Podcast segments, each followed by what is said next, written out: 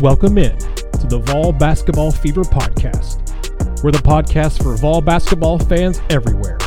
We bring you discussions, debates, and the latest news on the Vols and Lady Vols basketball programs. Hello, everyone, and welcome back to another episode of the Vol Basketball Fever Podcast. I am Nathanael Rutherford, joined by Gene Henley, and we want to say thank you all for tuning in for another episode here covering Tennessee men's and women's basketball. This will be again probably a very Tennessee men's basketball heavy podcast. The women Lady Vols just aren't they're having nearly as busy of an off season as the men's team. That's probably not a bad thing, I would say. But we'll, we'll kind of get into that here in a second. I do first of all want to say thank you to all of the new followers and stuff we've gotten um, on social media recently. On really on Facebook mostly. We, we have definitely gotten some more on Twitter too. But all of you who you know who are new listeners here because of finding the pages on social media, welcome in. I want to say thank you to all of you who've uh, followed us on Twitter at Vol Hoops Fever. On Facebook, we're at Vol Basketball Fever. I think we're now up over like 460 likes on Facebook and over 420 followers on Twitter.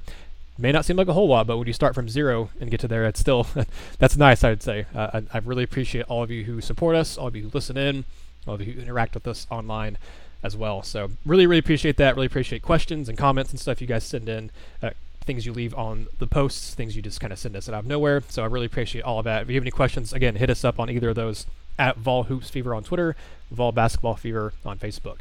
You can find us on Apple Podcast, Spotify, Google Podcast, and iHeartRadio is our newest addition to where you can find us. We're basically you can find us anywhere you can get podcasts.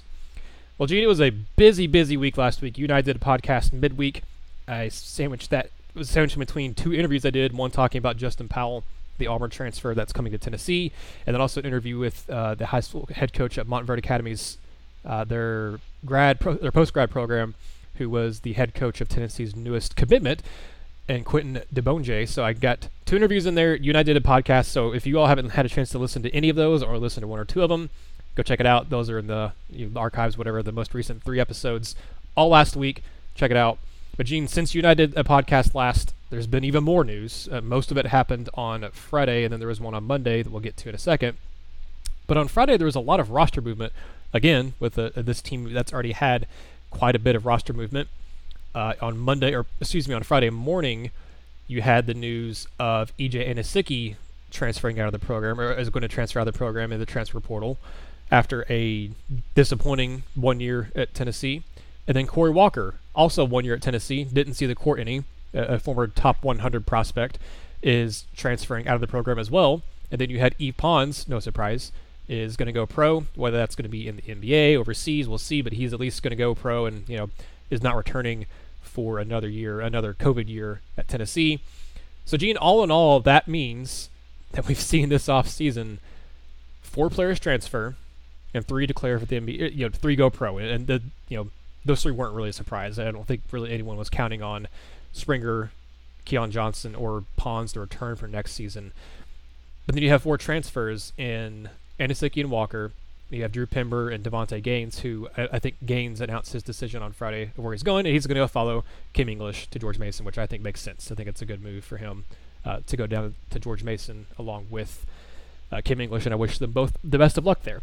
But Gene, for our you know, we have I think some new followers and and stuff as well here. So I want to kind of reiterate a little bit of things we said in the past, and also put a little new spin on it now that more moves have happened.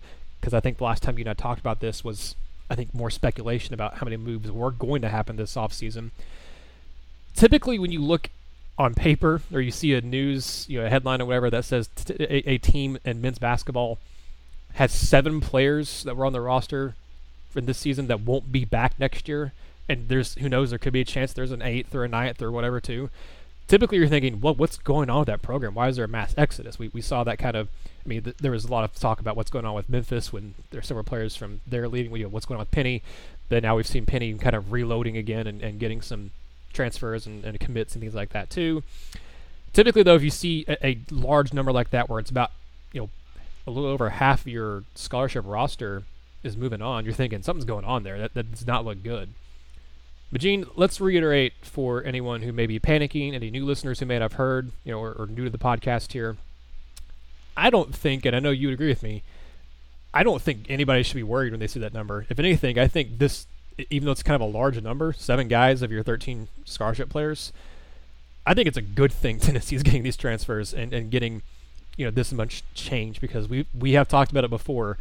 This team is going to need basically a facelift to to be competitive to where you want to be next year. You know, you could be mediocre. You keep this, you know, mm. keep a lot of the guys you had this past year, and you could still kind of basically get the same results. Bringing in a Kennedy Chandler, and maybe a transfer or two, and a couple of guys in recruiting class, and keeping some of the same guys you have. But right now, you have what th- three guys that are, that are you're thinking are for sure coming back who are main contributors last year. Fulkerson's still up in the air, but I think he'll come back. So that leaves probably four of your main, like seven guys, eight guys who contributed for you last year. But Gene, again, I don't think it's a bad thing at all. I think you see it on paper and think, wow, that's a lot of attrition. But I think this is exactly what Tennessee needed this offseason. And I think it, it can, especially depending on who they can go out and get, I think this could be, you know, exactly what this team needed to be better next season. Now, I'm not going to say they're going to go, you know, win the SEC or maybe even finish top four again or anything like that, but they needed to kind of change the identity of this team, and this is the way you do it. it's it's either encouraging guys to go elsewhere or them realizing, hey, I'm not going to get playing time here. I'm not fitting the system like I thought I was going to. Uh, this to me is not a bad thing at all that you're seeing this much kind of roster turnover.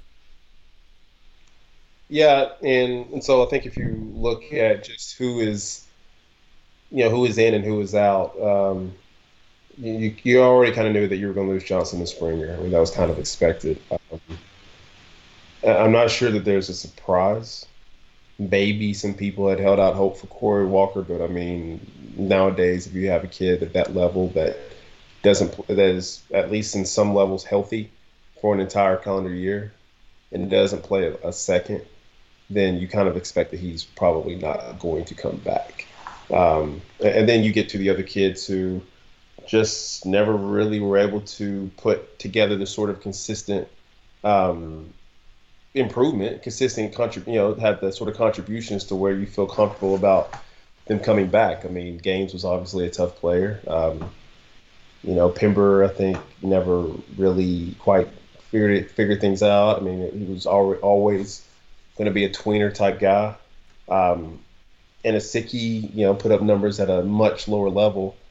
And uh, obviously, Yves Pons shouldn't expect to come back, most likely. So you're looking at a situation where you've got seven guys who are gone, and um, yeah, like and you've brought in Justin Powell already. So you've you've already kind of replaced one of the pieces that you've lost. And if Justin Powell can become, if Justin Powell is now your Davonte Gaines, and he's a much better version of Davonte Gaines. So in that, from just that, and just that trade off, you got better.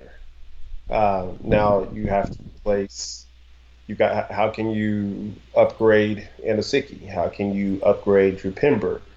You know Johnson and Springer are tough. I mean tough plate pieces to replace, but Kennedy Chandler will do a pretty good job of replacing uh, Springer and we'll see what uh, the California kid uh, will do in terms of kind of stepping into Johnson's role. And again, when I say that, you don't have to be as explosive and a top, a potential top five, top ten pick like Johnson.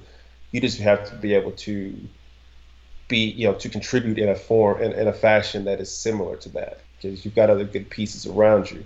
So, uh, like, if you're going to be competitive uh, in college basketball in this day and age, you have to have as many good players as possible.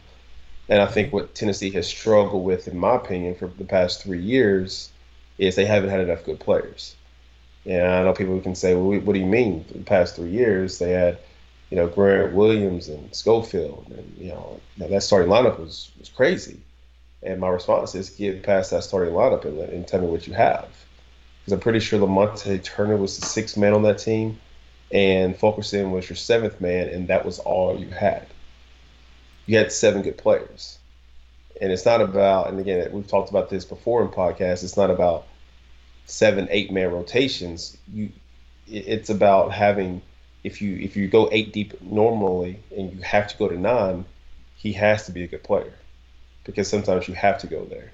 And, so in year in the past three years, they haven't been able to go past seven, and you can just mask it that well we just go seven deep anyway.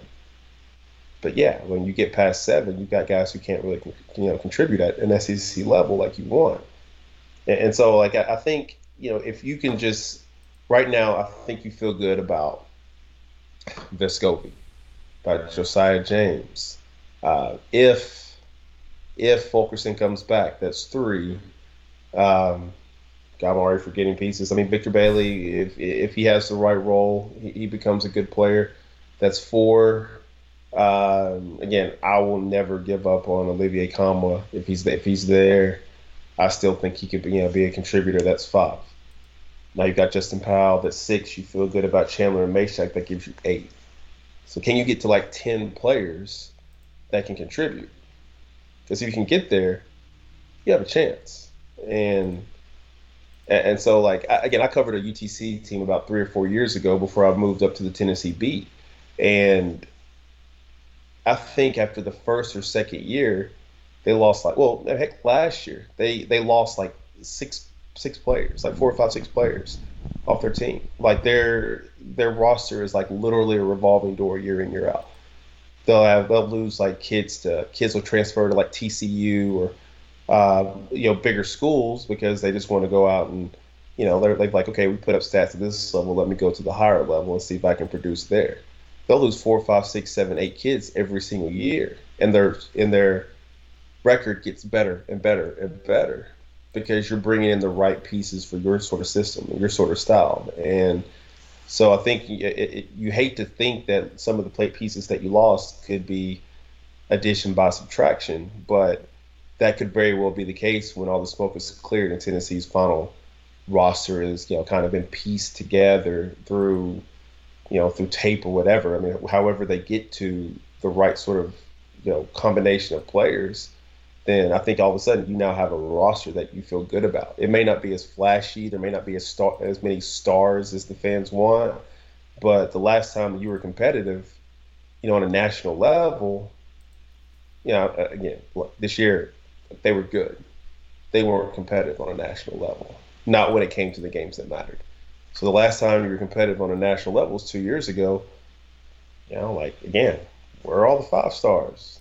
They don't exist. You got guys that fit your system, fit your style, and you maximize it. You had a fast point guard. You had a guy inside that could score buckets because apparently that's what Rick Barnes, you know, will stick with that. You know, in what, in my opinion, it's more a more antiquated way of going about it, but it works for him.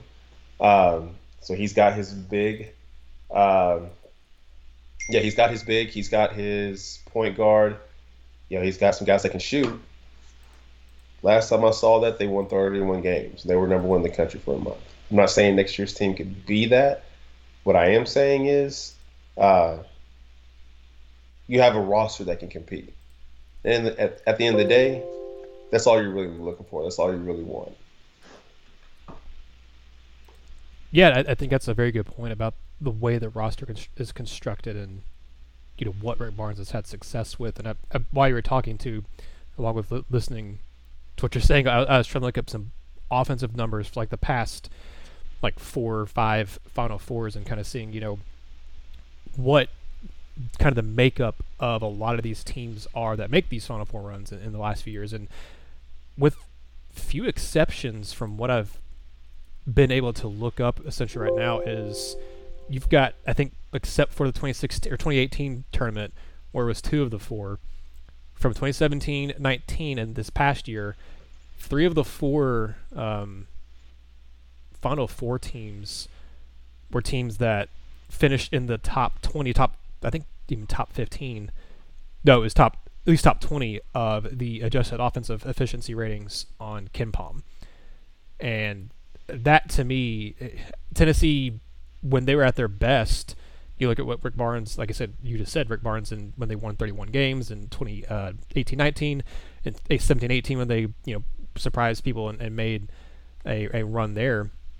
The we've talked about before in this podcast that those offenses were good. I mean that that 2018-19 team scored like 82 points a game. I think they were they are either really they're really close or they did set a record for I think either most points scored or points per game for in UT history. I mean that that was a an exceptionally good offense. It was the best offense Tennessee had had since that other team that went number one for a, a week under Bruce Pearl in, in 2007, uh, 8. When that happened, that, that was the best offense I'd seen Tennessee have in, you know, a decade essentially at that point. And that's again not to say that you, you know, offense first, offense only, because you got to have decent defense at, at, as well, because you're not, typically, you're not going to just be carried by your defense or by your offense. That the exception of that is looking right now, and then 2017, North Carolina was ninth in the uh, Actually, no, look at the wrong thing there. Never mind. They, they had a good defense too. So typically, you know, you have to have a, a good, at least a decent defense in order to get the most out of your team. You got to still be kind of top, you know, 40 defense. And Tennessee has consistently at least done that. They've, they've been a good defense, defensive efficiency team. But you need offense. So this team has had such bad offenses the past couple years where your your bad night on offense, I think you've said this. I think I maybe think if you said this last time, Gene your bad offense needs to be on a night where you know if you're having an off night, you're still scoring sixty something points. Not a night where if you have a bad night, you're struggling to score fifty, which Tennessee did multiple times the past two seasons. you think back to a couple games this past season with Tennessee um, against Ole Miss, against uh, I think Florida was one of the games where they they did that as well. Let me pull it up really quick. There there was a couple games this year where they, well, I mean the first game of the season against Colorado where they scored 56 okay, you see, you look at it here. They had one, two, three, four, five, six games this past season where they scored less than 60 points. You can't, in this day and age, you can't do that. It, even as, just like as recent-ish as the Cuonzo Martin years were, he wasn't winning consistently, and, and with Tennessee struggling to score, you know, 60 in some of those games. You can't do that. You go back to the season, before, you know, last season one, two, three, four, five, six. Again, six games there of scoring under, under 60 points. And the team that went, you know, 17 and 14 was probably NIT bound before the season got canceled. Again, you can't do that. Tennessee was two and four in those games. I think they were two and five, two and four, whatever I said in the this past season under 60 point games. Yeah, they were two and four. So two and four, two and four. You're not going to win games nowadays by not having offense. Again, you don't want to sacrifice too much for your defense, but Tennessee has had just really bad issues with offensive efficiency going cold for spurts. I mean, it, it's one thing to go cold for three or four minutes in, in a game that most teams are going to have that happen, but you can't you can't consistently almost game in and game out have six to eight minute stretches of not scoring and, and getting your points via you know via free throw and and the occasional two around the rim and not hitting any threes, not hitting any jump shots. Go back to the, the team that went to the Sweet 16 was number one for a month. Their lowest score, they had one game that was under 60 points that season, and they beat and they won. They beat Vanderbilt 58-46. Every other game they scored over 60 points, and the majority of their games they were scoring uh, well into the mid 70s or higher. I mean, that's just how good that team was offensively, and, and they were they they struggled I think down the stretch a little bit more with defense, but I'm with you. I this team needs to focus on getting offense. The guys they brought in when they did with their Drew Pember and Davonte Gaines, you know, they showed promise, but we always knew they were going to be projects. I think Pember especially so because he was a six ten kid who looked like a beanpole and wasn't a post presence. He was a, a guy who was a perimeter kind of perimeter threat, but still didn't really transition into that very well at Tennessee. The guys you're looking at right now, Tennessee trying to land in the transfer portal. You've got, like you said, Justin Powell. That, that we the Tennessee picked him up uh, week, about almost a week and a half ago at this point. You look at some of the other guys they're, they're targeting, and a lot of them have been offensive-minded players that are in the transfer portal. Uh, you looked at well, a guy like Noah Gurley who ended up committing to Alabama over the weekend. That was one Tennessee looked at and and was in, had mutual interest in. He was an offensive-minded guy. Um, you look at a guy like who I think Walker Kessler has officially. Let me double check, but I think he has officially pulled his name out of the transfer portal. Is going to stay at North Carolina. I think. Well, I don't know if it's official yet, but it's essentially all but confirmed. I think. Um, but it, it, seems like there's a lot of rumors about Walker Kessler staying back at North Carolina. But he was another guy who was offensive minded. Speaking of North Carolina, you have Garrison Brooks, who Tennessee has reached out to. He's a pretty good offensive player, uh, especially the last couple seasons. He's really upped his offensive game and you're seeing guys that even even the guys who Tennessee's targeting who are more offensive minded, they still have some like good defense. I think Justin Powell is probably average to above average, but he's got length and he's got good foot speed, foot movement. He's a guy who can cover multiple positions as well. The Quinton Diboundje kid they just they just got a commitment from is a really good defender. So you could have those role players. It's a matter of when you're counting on a guy like Yves Pons to be playing 28, 30 minutes, and it's not just because he's a good defender, but you're also counting on him to be an offensive player. That's kind of where Tennessee has gotten in, in trouble.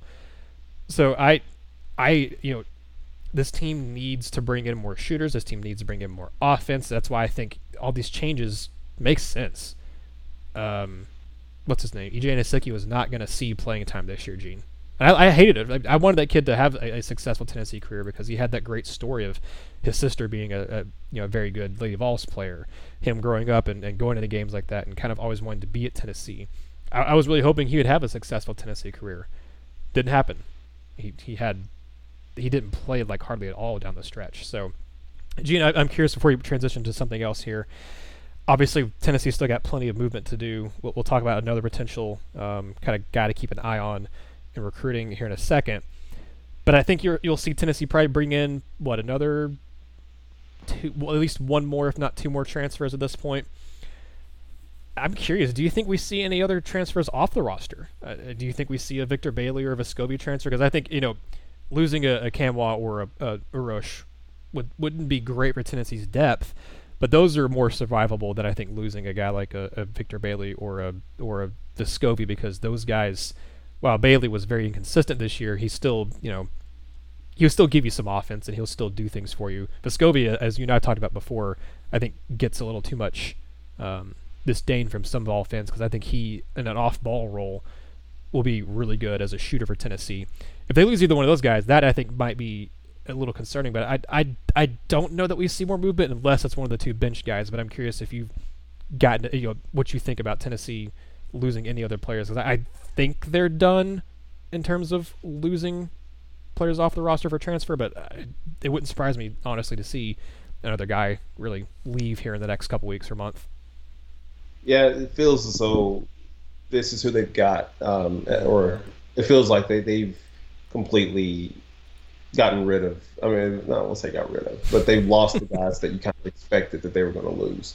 Um, and and I, and again, I, I, think if you just improve on what you've lost, then you'll be fine. I mean, I, while you were talking, I was uh, pulling up the scoring offense leaders in the country, and you know Gonzaga, of course, was number one, and then I look go down. Baylor, the champions, were sixth. Uh, Iowa was fifth. They were a top level team this year. Arkansas was, I mean, sorry, LSU 10, Arkansas 11. These are all like Sweet 16 type teams. Um, you know, I mean, you keep going down. Alabama's 25. Uh, you know, and you just, like what you're seeing so many times is, uh, you know, Florida State was good. They were 46.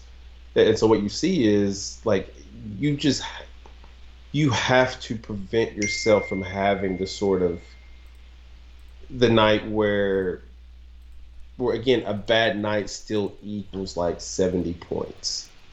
It may not equal 88 or 90 or whatever like the case may be like you know but a bad night still like you can't put so much pressure on your defense to be perfect. And when you can't score then your defense has to be perfect. You can't have defensive breakdowns and that's just not a way that you're going to consistently win is to put all of this all of your pressure on your defense to just say go win us this game. I mean this is not 2005 or whatever. And the game yeah, and, it's, not and it's not like football like nfl football where you can do that maybe not as much now as you used to be able to but you, you it's not like a it, this is basketball. You shouldn't have to like you said put that much pressure on your defense to go do that for you yeah, and you again, it's just not a sustainable way to win. And when you are an average offense, like you can be an average defense, you can be an elite defense, but sometimes elite defenses don't always score at a high rate. Tennessee was 152nd in scoring this year. Um, I'm trying to see, like they were three spots ahead of Vanderbilt. Vandy. Um, yeah, and they were 167th in true shooting percentage. Like they're they were right yeah. above UTSA, and they were two spots below ETSU in true shooting percentage this year. Yeah. So again, and I'm just scrolling and you know, like they're down here. Well, and here's the crazy thing: like they're down here with teams that weren't good this year, like for the most part. And this is in the 150s. You would think 72 points a game, which is you know what Tennessee average. You know that would put you top level. Like you're down here with, you know, Davidson. You know, wasn't great. I mean, historically good, not so much this year. Um, not that I don't, I don't recall them being great. Uh, Vandy, we know what Vandy was. Like VCU was a tournament team, but I'm trying to see another Power Five like Boston College is down there. George Mason, who obviously fired their coach. Uh, Iona, you know, like eh, who only played 18 games this year. When it's all said and done, like that's when you start seeing the company that you're keeping. Kentucky was 193 again, Kentucky averaged 70.4 points a game. Tennessee averaged 71.9. If and Kentucky was built a lot like Tennessee, just with less experienced players. That's just reality. Like they, I mean, they just wanted to win a lot of games on defense and turning defense into offense, and that sometimes works, but sometimes it doesn't. you come up against a good offense, then if you come up against a good offense, they're not turning the ball over, and if you can't force turnovers, then they're going to score because you're not big enough at any spot other than what wherever Josiah James plays, as long as he's not playing inside. You're not big enough at any spot to really force much. Like Keon Johnson, for all of his excitement, he's only one defender. Jaden Springer's tough. It's only one defender. Like you're going to have more often than not, by the time that season was over, you were going to have at least one, at least one weak spot on defense. Because after Fulkerson went out, like again, I've I've argued that Fulkerson's best attribute for, for Tennessee is the fact that he can handle you know all these switches that happen in college basketball now.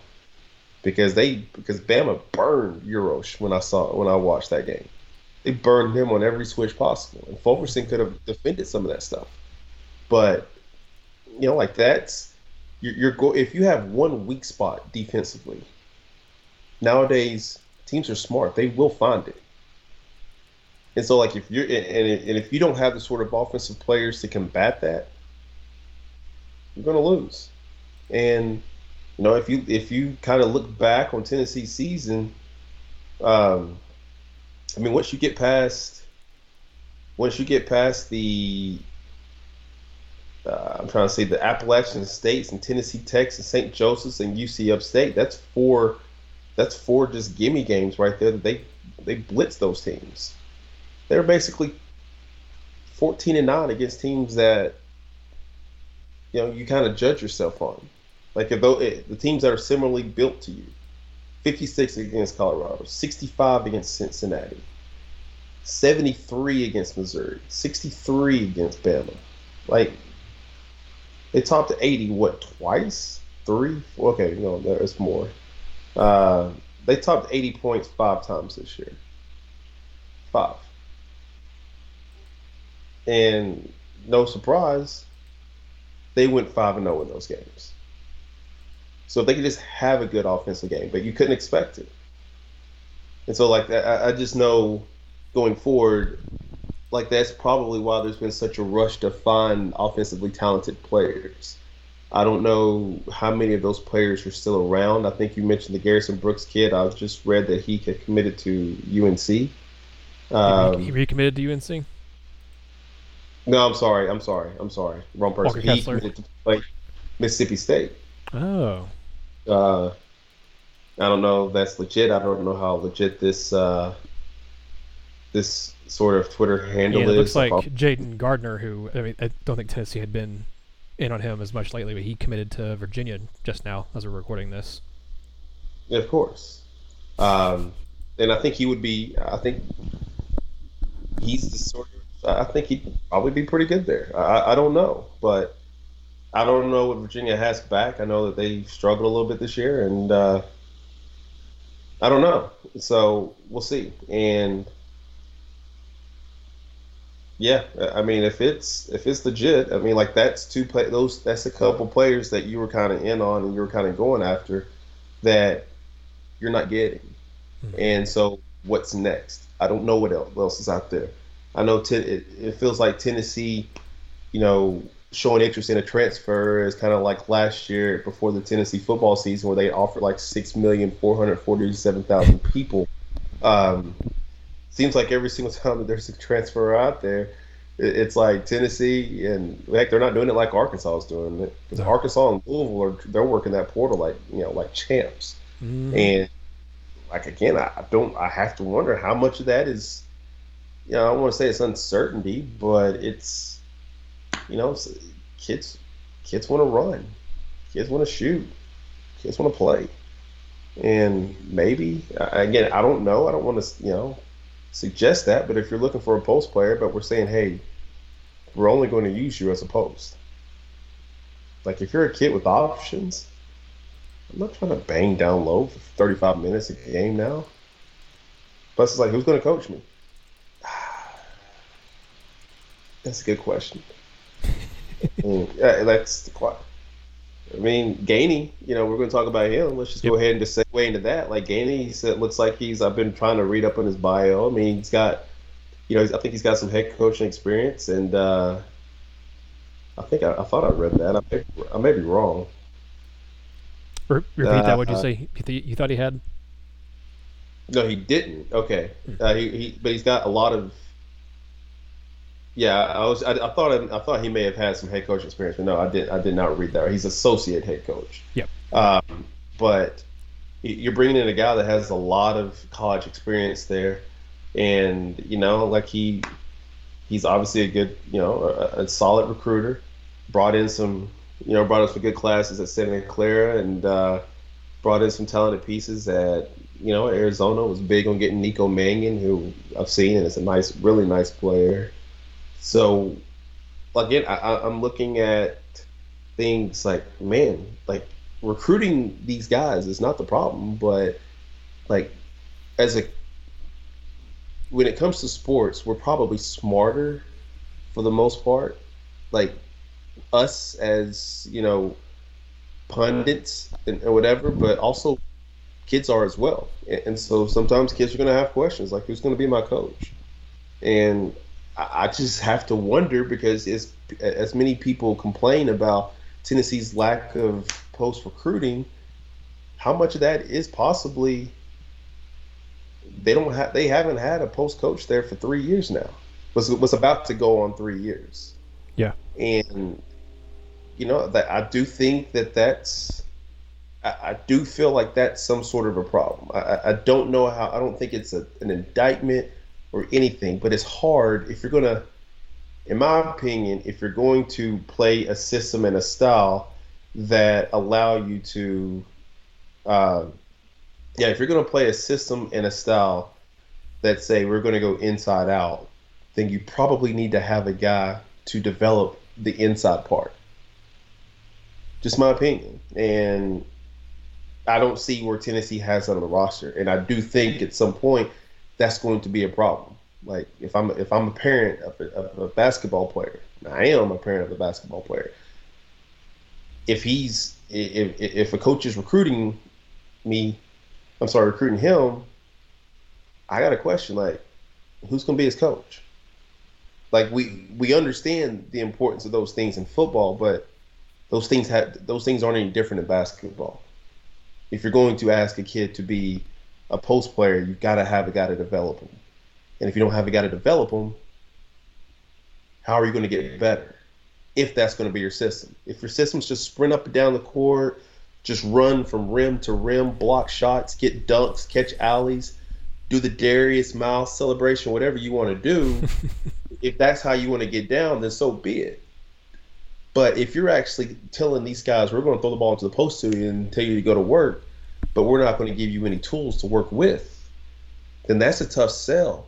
Like you're going to get your what you're going to end up getting in recruiting is kids who really don't have many other options. Maybe they're late bloomers or whatever the case may be, and then you get guys and you're just like, they. Now we get there, we're like, well, I'm going to teach you this. I'm going to teach you to shoot a fadeaway, a high arching fadeaway. That's going to be how. That's going to be how we develop you.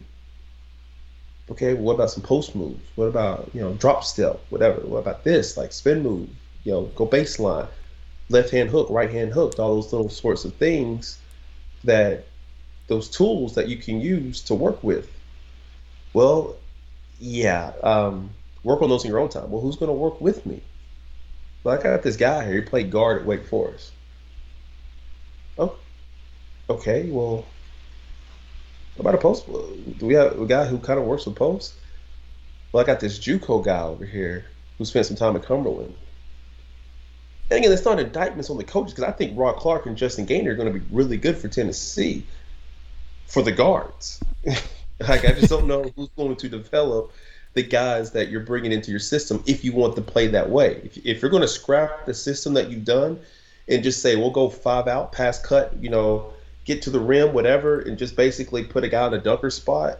And I'm getting really nerdy with basketball, but if you're going to put a guy in a dunker spot and say, hey, Kennedy, get to the paint, throw an alley to our 6'10 guy, Fulkerson, slam it home, that's fine. Like if that's the system you want to play, that's fine.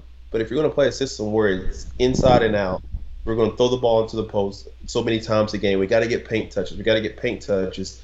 Then you have to give these guys some tools to work with because after a while, people are going to realize, oh well, those guys don't have anything. They, they don't have any skills to work with. I'm not worried. I know exactly what post move they're going to do. Mm-hmm. Yves Pons, oh, I know he's going to shoot that little fadeaway. I may not be able to block it, but I can at least I can at least get a hand up on it. Fulkerson, he's going to shoot that. You know, he's either going to catch, face up, attack the paint. It's not a post move. I mean, hey, that's just a move. Fulkerson's better. You know, to me, he's better on the you know, out in the court. Uros Plavsic could be a good player. Who's developing him?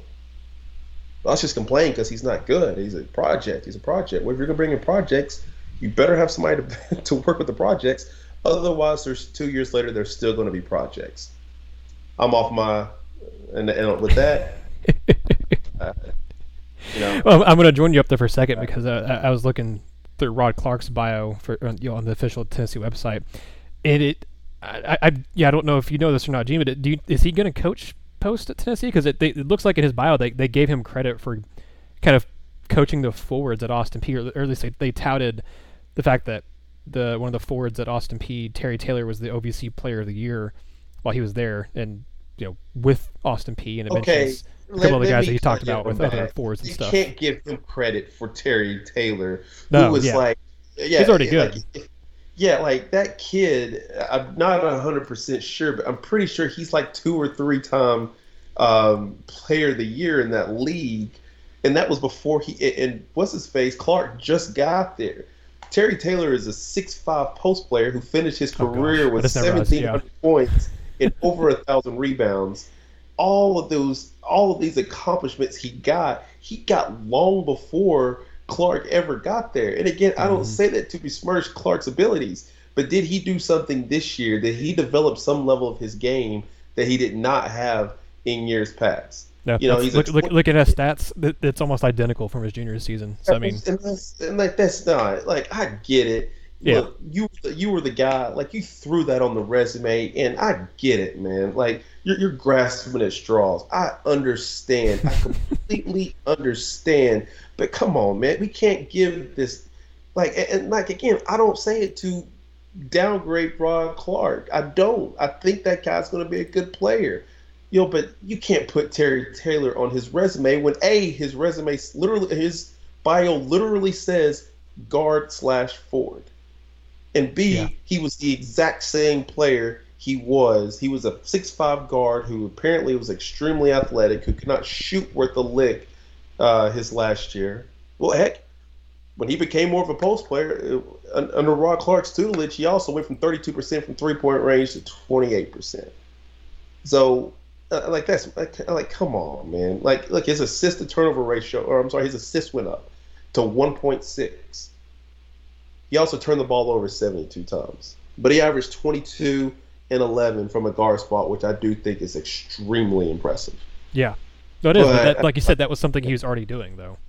Yeah, like it's not like his game changed, and like sometimes I think we get lost on that. Like sometimes kids aren't necessarily getting better as much as they're getting spotlighted. Mm-hmm. Like, I mean, at some point, somebody's going to have to ask: Did John Fulkerson actually get better his junior year, or did he just get the ball a whole heck of a lot more because they didn't have anybody they felt good about?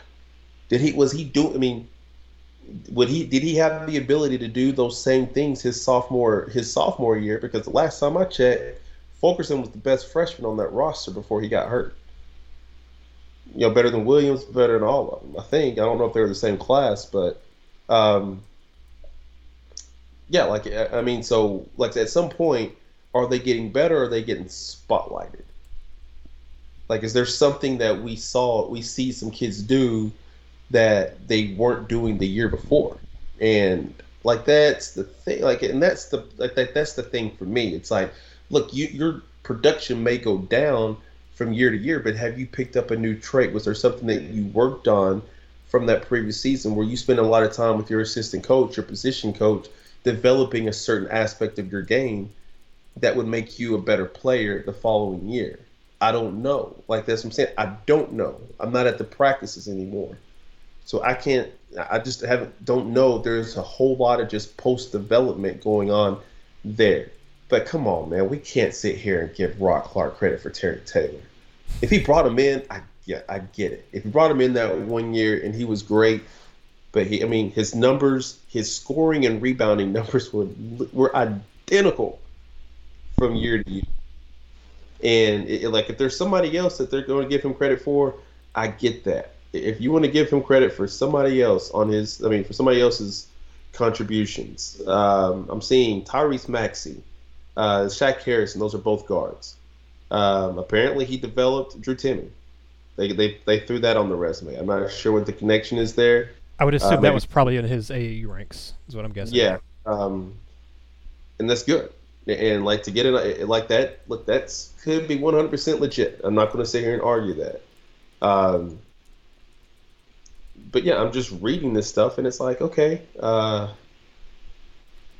maybe, um, maybe he's maybe he has to be that guy. I don't know. I can't speak on it. Maybe he's maybe he is the guy who gets the, you know, who who gets tasked with working with post players. And you know, I, and I say that to say it's not completely impossible for somebody who plays a certain position in in college, you know, uh, uh to get to move to another position. Um, you know, once they're coaching. I mean, I know of football coaches that were. I know a football coach that was a receivers coach. I'm sorry, that played receiver in college, and then went and became a defensive, uh, like an outside linebackers coach. He now works with the Patriots. Um, I, I, know those things exist. I, I, do know those things exist, but that's a whole heck of a lot of work. Now, Rod Clark would be the person to do that because everything about his resume screams grinder. When you go from AAU to Sunrise Christian Academy to UIC to Austin Peay to Tennessee in the span of four years, five years, you're a grinder. He's just mm-hmm. 28. Yep. So I'm not going to doubt his ability, but I, I just I just have to question it. Like, do do those guys even exist anymore? Like the guys who can just come in. Is there is there another Kenny Payne in the country? Because that guy, it's obvious. I mean, who uh, does Kansas have a post coach? Because I'm pretty sure they throw. I mean, they've always got a seven footer that just takes up space and randomly dunks on people all the time. Um, so I, I don't know, and so I don't know. I said I'm, I'm back. Okay, I'm back off my soapbox again. I, I, I, do want to. You, you, said Terry Taylor. That just uh-huh. that, that set you off. I, I had a feeling it was going to. yeah, uh, I do want to build off some of the things you said there, but just really quickly, as we're recording this right now, uh, Walker Kessler is not returning to UNC.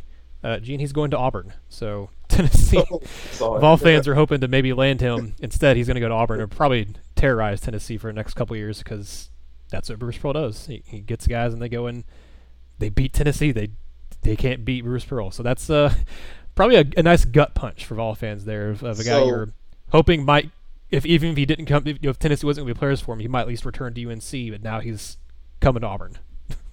wow. So real yeah, real quick before. Uh, so they so Auburn replaced Justin Powell with Walker Kessler. Yeah. Good job if you can get it.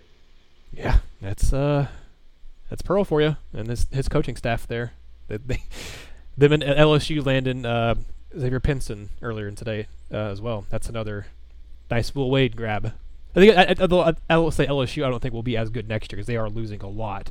But getting Xavier Pinson, Pinson does kind of help, you know, replenish the store a little bit there for them. But they are losing quite a bit from the team um, they had this year. But still, again, we're talking about all this stuff for Tennessee and the transfers. It's not like it's happening in a vacuum. You got Alabama landing.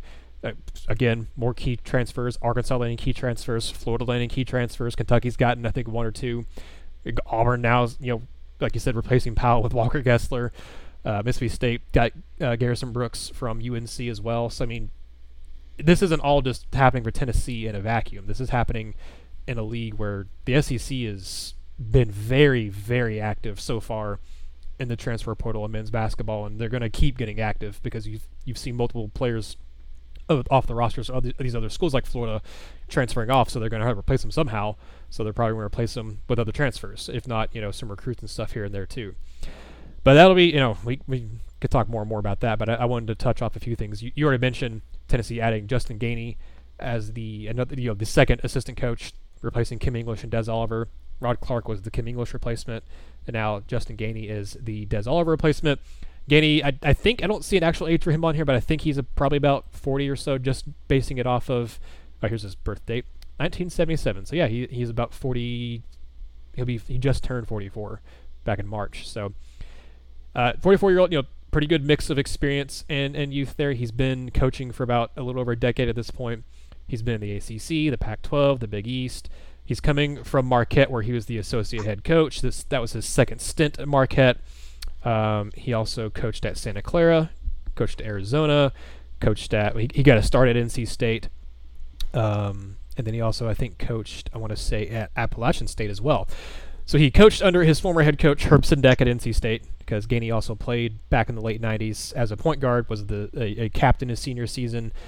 They say on his bio that he finished by the time he finished at NC State, he ranked second in program history in starts, fourth in steals, tied for fifth in games played, and was ninth in assists in his career. So, you know, not all, not a bad career at all as a, as a player there um, at NC State, and he's gone on to you know be not a bad coach. I, but that, I mentioned that because for one, it's another coaching change, and as you had already touched on, Gene, some of his, his highlights and stuff there, and you know, again, Tennessee bringing in another kind of former player as a coach. That that seems to be something that Rick Barnes would like to do. You know, Kim English was a really good player from Missouri.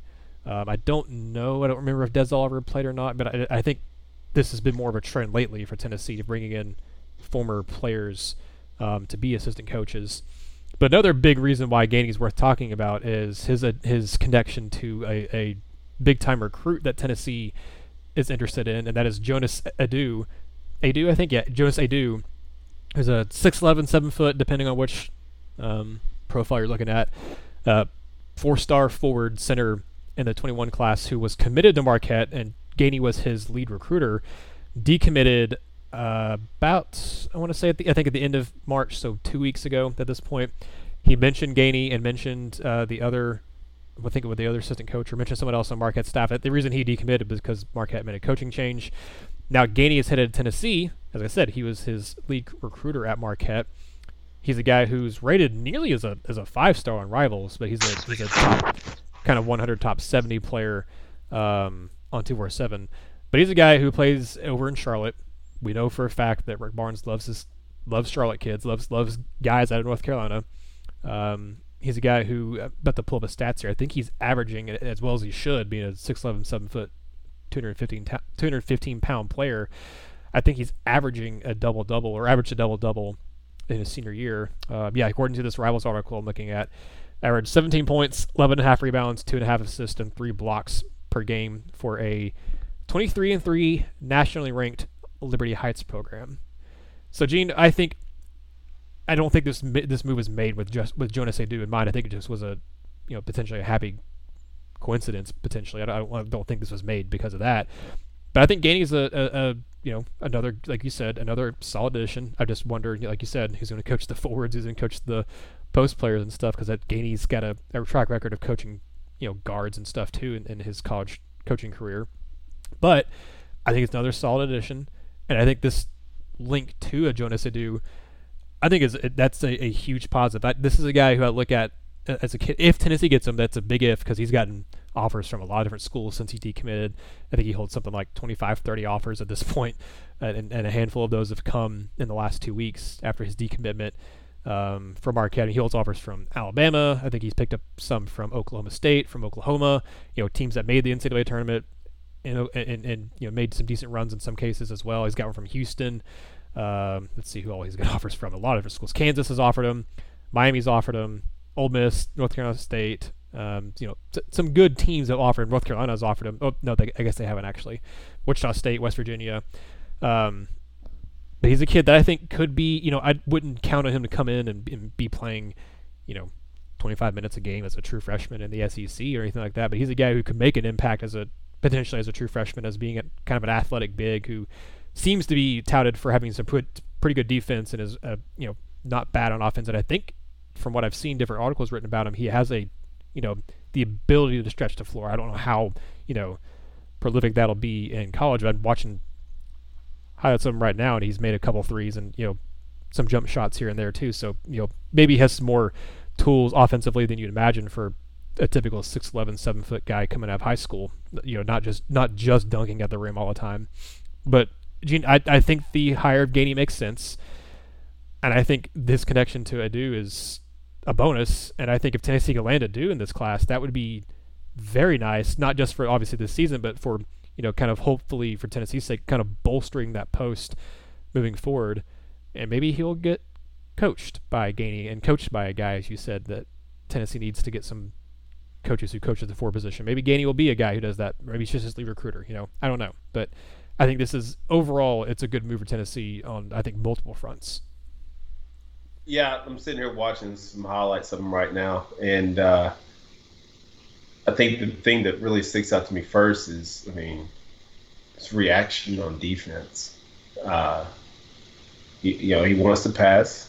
Um, yeah, like, and it what's hard about a lot of these, like this evaluation of players nowadays, is nobody plays the way that Tennessee plays. So you're only watching kids if you're a post if you're watching a kid that you know that's a, a post player, then you're watching a kid who's basically just running the court and just showing his athleticism. It's like so if you're going to talk about, I mean, here he is starting a fast break and passing it to somebody. Um, so what you're seeing for a lot of these kids is you're seeing kids who just you know by virtue of the way the everybody else plays the game that's not Tennessee you're seeing kids who are mainly, you know, getting the ball and, you know, like they just finish. Like it, it half the the shots I see him making are dunks. And here, I mean, here comes a rebound, and he, he wants to start a fast break. And like again, I think that's that's a good skill to have. Um, and that's why I'm just so adamant about like you gotta have it, gotta develop this because maybe this kid wants to wants to add that skill because you know the more skills you have, the more you know marketable you are to the next level. But I, I mean, like I'm watching a kid who's got again, he's got some skills, and uh, and he'd be a good piece. Uh, maybe he's just a piece that wants to play defense, and maybe he's just a piece that they're going to use to run the floor like Kyle Alexander did, and um, that would be good. If he could be your next Kyle Alexander, then you're pretty good. Um, and maybe they don't go as inside out as they have in years past. Maybe having a dynamic point guard gives you the freedom to play more of an up and down style. And maybe all those things do happen. But I, I do think that um, I, I, do think that if you have this piece, then you become better. If you have a do, you do become better because he again He's a guy who he, he clears up a problem. Uh, I don't know if he's physical enough yet. I, I, just don't know. I mean, I'm just saying that I don't know. But that's the SEC game is going to be physical. Is he physical enough? Can he take that? If he can, he'll be really good for him. And I think that's all you really want is just to add quality pieces and try to develop them and get them ready to play uh, come January. Yeah, I mean, uh, talking about this roster construction, I've seen a lot of all fans, you know, mentioning that they really want to go see Tennessee get, you know, an impact post player in the, in the transfer portal and stuff. And you, you know, I've kind of talked about that a little bit in previous episodes too. And I think that it's just I also one don't think we're done seeing guys transfer, and not specifically just Tennessee. I think just in general, I think there's still when we've still got like well 1,100, 1,200 kids in the portal right now. I think that number is still going to keep rising. I think you're still going to see kids into the portal um, here in the coming weeks at, at, different schools and stuff. So there there could be some more options that you you know that aren't there right now that are or at least not officially right there right now. Um, but again, if if Fulkerson returns for Tennessee, I also would like wonder like if he's healthy and in the right headspace and everything, like, do you need a big instant impact type of forward or, or can you get by with a guy like Aidoo if you land him, of him coming in and being, you know, a, the second post at times and, and, just kind of spelling Fulkerson or whatever, and maybe Uros, takes a step forward, maybe Campbell takes a step forward. You know, I, I think if Fulkerson returns, you kind of diminish the need to bring in an instant impact forward right now. It can maybe push that off till next year. Whereas, because eh, if you bring in an Aidoo type kid, or you know, get a Huntley Hatfield also, that's two guys in recruiting you're looking at. Who I mean, if Huntley Hatfield comes in, you're even if he's reclassifying as super young, you're still making on him part, you know, playing a decent amount and being a contributor. That's as high rate as he is, you would like to think he is going to come in and do that if you if you yeah, you know, he's gone. Gets him. He's gone in eight months regardless. Yeah, he's exactly. Either, like either he transfers or he's gone pro. Like yeah. that kid ain't coming to play no two, three, four years. Mm-mm. No, so you bring him in, and that could be you know maybe an instant impact guy there, but you, you bring that in as a a, a stopgap for next season. Uh, yeah, I, I I just think that the forward position isn't maybe as big of a need as Vol fans maybe think it is because if you think about it, like I said, if Fulkerson returns, now if he doesn't return, that obviously changes things. But at this point in time, this isn't based on any inside info or you know anything like that. I, I just think he probably will return. If I had to guess from knowing the way Fulkerson has been his four years at, or I guess five years at Tennessee at this point, with the way his this season ended, not just for the team but for him specifically, with him being knocked out of the SEC tournament by Omar Payne and not getting to play in Tennessee's last two games, you know, both losses for Tennessee, and with the season ending disappointingly for Tennessee this year, and with a chance to come back and you know I don't know if I would say make a run because I don't know that next year's team will make a, a deep run necessarily for anything, but with a chance to kind of end on a more positive note with a better season for him and a potentially just kind of better overall season for the team. I, I think if I'm Fulkerson, if, if he's if he's who I think he is the last five years that he's shown, I think he will return. Again, doesn't mean he's going to. Doesn't mean I, I, could be totally wrong on that. He could be, you know, want to go make some money. He could be tired and beat up, and I, I would understand 100% not coming back too. But if he comes back, I think that obviously mitigates the the need for Tennessee to get an instant impact big, and you could probably be okay with what you have and bringing in a guy like Aidoo and Huntley Hatfield or, or whatever, and still focusing on bringing in another you know shooter shooter or something like that in the transfer portal because Tennessee's looking at I mean again looking at multiple guys um, still in the transfer portal right now. But Gene I think that's kind of where we're in this episode of the podcast. I want to touch on like I said the fact that Tennessee losing all these guys may not actually be a bad thing at all. In fact it could be a good thing for Tennessee. Talk about the new assistant coach being added. Then, of course, we had a couple of news articles happen as we're talking with Walker Kessler, with Garrison Brooks, and again, those are two guys Tennessee we're looking at in, in the post. So we'll see. Again, I don't know that Tennessee's going to have any more guys transfer off. I agree with you, Gene. I think at this point you you have who you have. I think the guys returning are the guys returning. I don't think we'll see uh, anyone else transfer off the roster. I could be wrong, but you know I I don't think we will at this point. But we'll see some more guys coming in, whether it's you know, recruits, whether Tennessee adds two more guys to the recruiting class, uh, three more guys or whatever, uh, two, one, one or two more transfers. The Tennessee's roster construction obviously is not done yet. Um, I think all the guys are that are going to leave are off, but Tennessee still needs to add some more guys to the roster. So we'll see how it all goes. But again, I want to thank all of you for listening. If you have any questions, anything you want to comment on from this podcast, please let us know at Vol Hoops Fever and at Vol Basketball Fever on Facebook. Yeah, the first one was our Twitter handle please let us know if you have any questions, any comments, anything you want to add to what we said, anything you agree with, anything you disagree with.